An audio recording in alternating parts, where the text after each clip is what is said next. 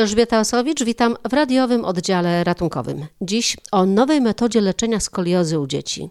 Lekarze z Uniwersyteckiego Szpitala Klinicznego we Wrocławiu stosują technikę opracowaną przez amerykańskich lekarzy. To szansa dla dzieci, które jeszcze rosną. Zamiast usztywniających gorsetów, które trzeba nosić latami, wszczepia się śruby i metalową linkę. O tym, jak wygląda ten zabieg, próbowałam porozmawiać z doktorem Wiktorem Urbańskim. Kilka razy musieliśmy przekładać spotkanie, bo mimo pandemii operacja goniła kolejną operację. No tak, to jest mój normalny poniedziałek. Zwykle to z 19 siedzę, operuję.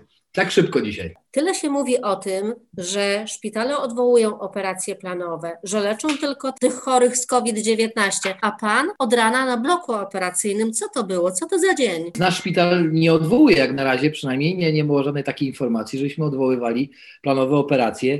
Owszem, zakres czy możliwości e, są dużo mniejsze niż były no, przed, przed, pandemią, no ale, ale jakoś tam no, operujemy cały czas i planowych pacjentów, i oczywiście onkologię całą, i no, inne kwestie też, wszystko planowe. Co pan dzisiaj, panie doktorze, robił? Zrobiłem odbarczenie stenozy, czyli ciasnota kanału kręgowego, gdzie pousuwałem masę różnych struktur, które cisnęły, nie pozwalały pacjentce chodzić. Potem naczyniaka, zrobiłem biopsję, potem go wypełniłem cementem, naczyniak trzonu kręgu L4 i teraz restabilizacja. Myślałem, że tylko usunięcie implantów, więc okazało się, że jest brak wzrostu, więc zrobiłem restabilizację, czyli na nowo wszystko skręciłem. Mam nadzieję, że będzie dobrze. Operuje też Pan dzieci, które mają problemy z kręgosłupem. Teraz sięgnęliście po nową metodę leczenia skoliozy. Na czym to polega? Każda standardowa metoda kończyła się usztywnieniem kręgosłupa. Czyli nawet u dziecka rosnącego to czasowo było to jakiś system, który pozwalał na ruch kręgosłupa, ale tylko po po to, żeby wydłużać w zasadzie, czy pozwalać rosnąć dziecku i zakoń, zakończyliśmy to leczenie usztywnieniem, czyli korekcją deformacji i usztywnieniem jego. Natomiast to metoda, która nie zakłada usztywnienia kręgosłupa, czyli troszeczkę wcześniej reagujemy niż może w standardowych metodach, czyli jeszcze jak to, to skrzywienie nie jest zbyt duże, ale przede wszystkim dziecko ma jakiś tam potencjał wzrostowy, 9, 10, 11, 12 do 13 zwykle lat u dziewczynek, u chłopców będzie tak przesiągnięcie tych, tych dwóch lat, czyli 12 do 15 lat. Trzeba dobrze jakby zaplanować, przewidzieć mniej więcej pozostały wzrost i polega to na poniekąd przyhamowaniu wzrostu kręgosłupa po, po jednej wypukłej stronie. Czyli jeżeli mamy skrzywienie prawostronne, to po prawej stronie zakładamy no, taką w cudzysłowie linkę, która przytrzymuje ten kręgosłup po tej stronie wypukłej, pozwala na wzrost od strony wklęsłej, no i po, poniekąd dziecko samo się koryguje. Linka i śruby, tak, w kręgosłup. Najczęściej wykonywane operacje kręgosłupa są z dostępu tylnego, czy, przez, czy przecinając y, no, na plecach tą skórę, natomiast tutaj my y, przecinamy z boku, czyli jest to cięcie albo na klatce piersiowej, albo niżej z boku brzucha i dostajemy się do boku kręgosłupa, do tej właśnie wypukliny. Czy to nie jest bardziej skomplikowany dostęp? Nie, on, on troszeczkę wymaga większego takiego obycia ogólnochirurgicznego, ale nie jest on trudniejszy. Jest, w sumie dla pacjenta jest trochę nawet mniej urazowy, mniejsza jest utrata krwi. Dostęp jakby jest ogólnoznany, każdy chirurg kręgosłupa go potrafi robić, e, natomiast jakby tu, tu, tu raczej metoda, jakby te, to, ten, ten sposób e, nazwany VBT, czyli Vertebral Body Tethering, jakby cała, cała ta otoczka tego planowania tu jest jakby kluczowe, to jest nowość. Sam dostęp, bo jest, on jest stosowany mniej już popularny niż tam kiedyś. My często dziś operujemy z dostępów przednich nowotwory czy, czy pacjentów zwyrodnieniowych. Natomiast do, do to, to są zwykle duże dostępy. My je też zminimalizowaliśmy. Planujemy też już niedługo nie otwierać w pełni klatki, tylko robić to endoskopowo, czy torakoskopowo w zasadzie. To będzie myślę też też kolejny krok do tego, a to jeszcze myślę tam najbliższe tygodnie, może miesiące. Na razie zoperowaliście dwie dziewczynki, jedenastolatki. Tak jest. I dlaczego akurat u nich zdecydowaliście się na taką operację? Dwie kwestie. Pierwsze, skrzywienie, które może nie jest jeszcze wielkie, ale ma wszelkie predyspozycje do tego, że będzie wielkie w przyszłości, będzie duże i będzie stanowić problem i będzie wymagać usztywnienia. Więc wiemy już, że dziecko na pewno trafi na stół. Dwa, że dziecko jeszcze z elastycznym skrzywieniem i mające ten potencjał wzrostowy, czyli wiemy, że mniej więcej ma tam te, ten tułów 2, 3, 4 centymetry urośnie, no i to musimy wykorzystać ten moment, czyli, czyli, za, czyli to za, zakotwiczamy i czekamy, aż dorośnie ta wklęsła strona. I co dalej z tymi pacjentkami? One będą z tą linką, zostaną już, czy trzeba będzie to usunąć? Metoda jest na tyle nowa, że te obserwacje nie są zbyt długie. Wydaje się obiecujące, bo no, jednak ruchomość kręgosłupa jest tu zachowana przeciwieństwie do wszystkich standardowych usztywni. Więc pacjent po tej metodzie no, w zasadzie może uprawiać sport normalnie, pełną aktywność po, po trzech miesiącach obserwacji, wgajania się powiedzmy, czy jakiejś rekonwalescencji, w zasadzie może wrócić do pełnej aktywności. Ale te śruby zostają tam w środku już, tak? Tak, tak. Zostaje, linka zostaje, wszystko to na zawsze. To wymyślili amerykańscy lekarze. Gdzie pan się tak. tego nauczył? Ja szkoliłem się. Y, byłem y, na szkoleniu gdzieś półtora roku temu w Hiszpanii.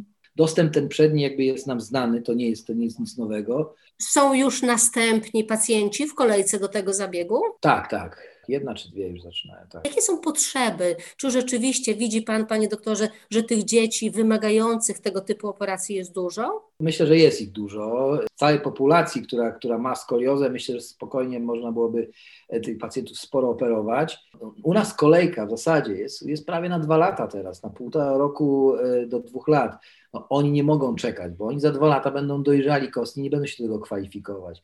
No i to oczywiście generuje e, problemy. Nie wiem na razie, jak to jeszcze rozwiązać, no ale te środki są ograniczone. To co mają zrobić tacy rodzice, którzy mają takie dziecko, którzy usłyszeli o tej metodzie? No muszą się zgłosić do nas. No ale jak będą czekać dwa lata, to się nie doczekają. No, tak, no to jest problem, no to jest problem. Ja staram się, że tylko jakieś wolne miejsce, to tam wciskać tych pacjentów, no ale są też pilni, no muszą, plus ci, którzy czekają już dwa lata. Ostatnio jak się widzieliśmy, to pokazywał mi pan takie dziecko, któremu wszczepialiście takie pręty, które elektronicznie wydłużały się. Ona jest dla zdecydowanie młodszych dzieci. To jest dla, dla dzieci 5, 6, 7, 8-letnich, czyli takich, które no tutaj ta, ta linka nie wchodzi w rachubę. Dlatego powiedziałem, że tego wzrostu nie może być ani za dużo, ani za mało czyli w okolicy skoku wzrostowego, tuż przed w nim, y, w trakcie niego albo tu, tuż po nim, a choć to już będą pacjenci bardziej dyskusyjni, raczej w trakcie skoku wzrostowego. Czyli te metody z y, pętami tak zwanymi rosnącymi, czy magnetycznymi, czy innymi,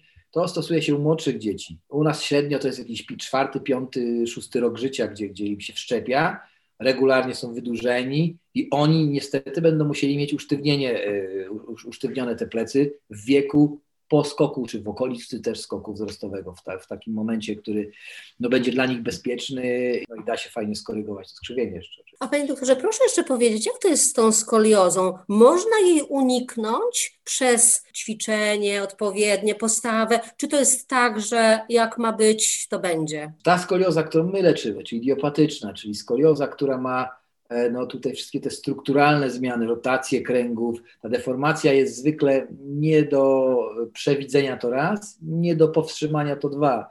Nawet były swego czasu testy, które określały prawdopodobieństwo wystąpienia skoliozy u dziecka. Jest dziecko, które ma 90% szans wystąpienia skoliozy. Czy nic jesteś w stanie, nie jesteśmy zrobić, czekamy aż wystąpi skrzywienie i zaczynamy mozolne leczenie gorsetem, ćwiczeniami jako wspomaganie też, natomiast to jest jako dodatkowe leczenie. To, o czym tu pani redaktor pewnie mówi, to chodzi raczej o te wszystkie deformacje takie e, no, funkcjonalne, czyli związane bardziej z trybem życia, to nie są poważne deformacje, raczej to jest to, co gdzieś wychodzi w cudzysłowie na starość, czyli bolesne plecy u dorosłego pacjenta, to prędzej to jest to niedbałe siedzenie, noszenie gdzieś tam e, no, plecaka na jednym ramieniu, czy, czy taki brak higieny ogólnie i brak ruchu. Rodzice szukają różnych cudownych metod. Widziałam, że dzieci wkłada się do takiej niesamowitej dość maszyny, że z jednej strony to dziecko jest jest podwieszone, z drugiej strony coś tam wypycha, to jest bezpieczne? Nie słyszałem, żeby był z tym jakiś problem, natomiast nie, nie słyszałem też, żeby to jakieś było bardziej skuteczne niż zwykły gorset. No gorset może być po prostu niewygodny, prawda? Dzieci nie chcą w tym tak, siedzieć. Tak, tak, ale jeżeli gorset jest w stanie uchronić nas przed operacją pacjenta, no to ja myślę, że to też jest warte